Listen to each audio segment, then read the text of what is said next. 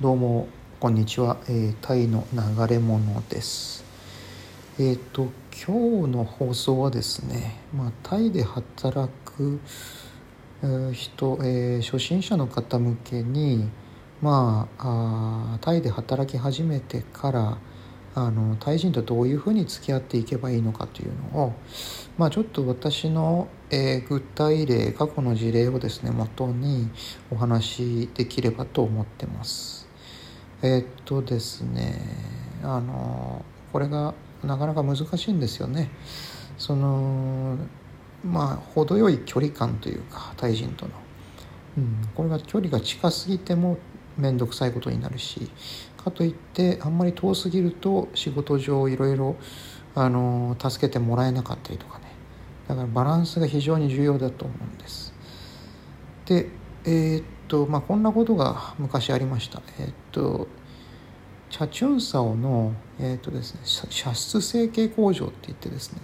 プラスチックの部品を作るような会社があったんですよ。工場で。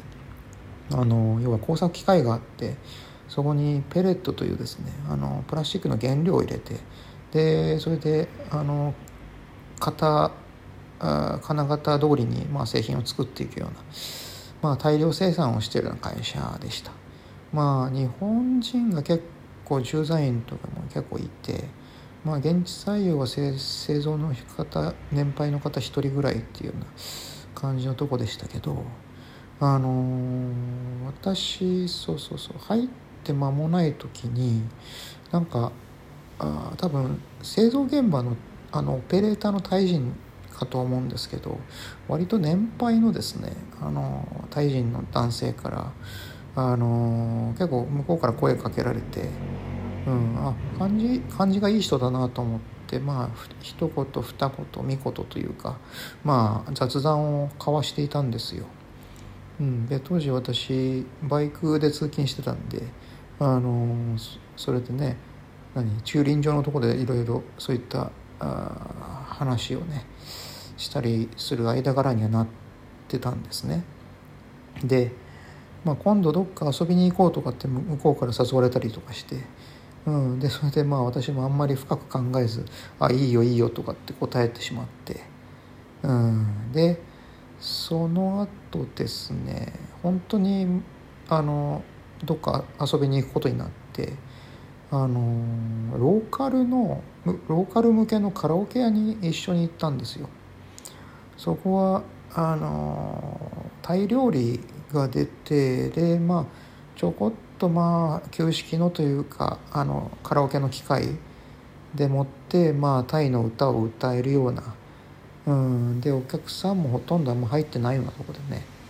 うん、でまあ私はタイの歌を歌うのが好きなんでまあ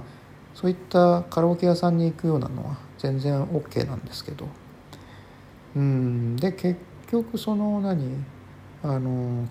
問題はですね感情をあの払う段になって要は私におごってくれと、うん、あのなんだろう要は最低限割り勘じゃなくてで向こうから誘ってきたのにまあおごってくれって言ってきたわけですな。でそれも私よりも年上だったその人ね、うん、ああだからこれは何て言うかなまああの向こうの気持ちは分からないでもないですけれども、まあ、多分あの現場仕事をしていて、まあ、タイ人の中でもそんなに給料はたくさんもらってないんだろうなというような人ででえー、っと向こうとしてはそんなに悪気はなかったのかもしれない。あの要は悪く捉えるとその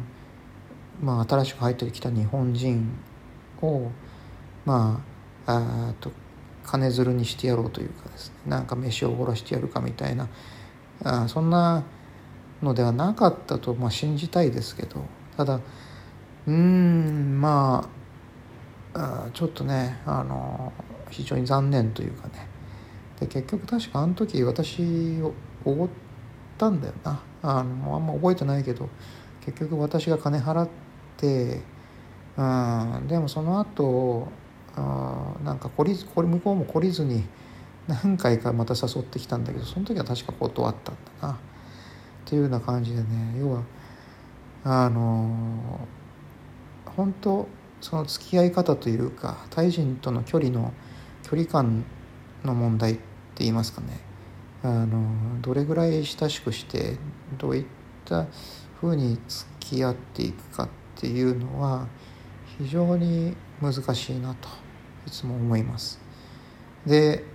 えー、っとあと立場上ねあのおごらないといけないっていう時も当然あるとまあ思うんですね。でその時もおごるかおごらないかっていう判断に、まあ、迷ったとしたらうんまああのおごらおごらないとあの決めて、えー、突っぱねるってていうのもそれは一つの手かもしれないですね。うん、要はあのケチだケチな日本人っていう印象を持たれるかもしれないけれども、うん、その代わり何て言うんだろうあの変にたかられることはもうなくなるかなと。うん、要はあこちらから日本人の側からしてみたらですねあの親しくもなってないうちにそうやってあのおごる、え、こちらが一方的におごるような関係性ができるっていうのはちょっと不健全な気がするんですね。なのであのやっぱり様子を見つつっていうのは非常に重要だと思います。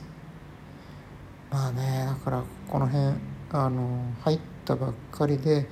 すごく判断はしづらいところだとは思うんですけれどもまあうまくやっていただきたいなと。であとねそのえっ、とプラスチック工場はですねうんまあ私営業で入ったんですけどまああのタイ人でもやっぱり営業マンがいてまたねそいつがまああ調子いいなというかねあの 日本語らしき日本語をちょっと話すわけですよ。でなんかあの意味が分かんないんですけどなんか楽楽とか言ってまあ楽しあの楽楽しいとか言ってあの楽、うん、楽楽とか言ってなんか話しかけてきてあなんだろうなと。こういううんなんて言うんでしょう。あのいやいわゆる照れがない向こうにしてみたら。あのね日本人的な感覚から言うと日本外国語をちょっと知ってるぐらいだとあの外人に話しかけにくいじゃないですか。でそこを 彼らにしてみるとそういった自意識っていうのがないんですよね。だからそうやって変な 日本語でもって、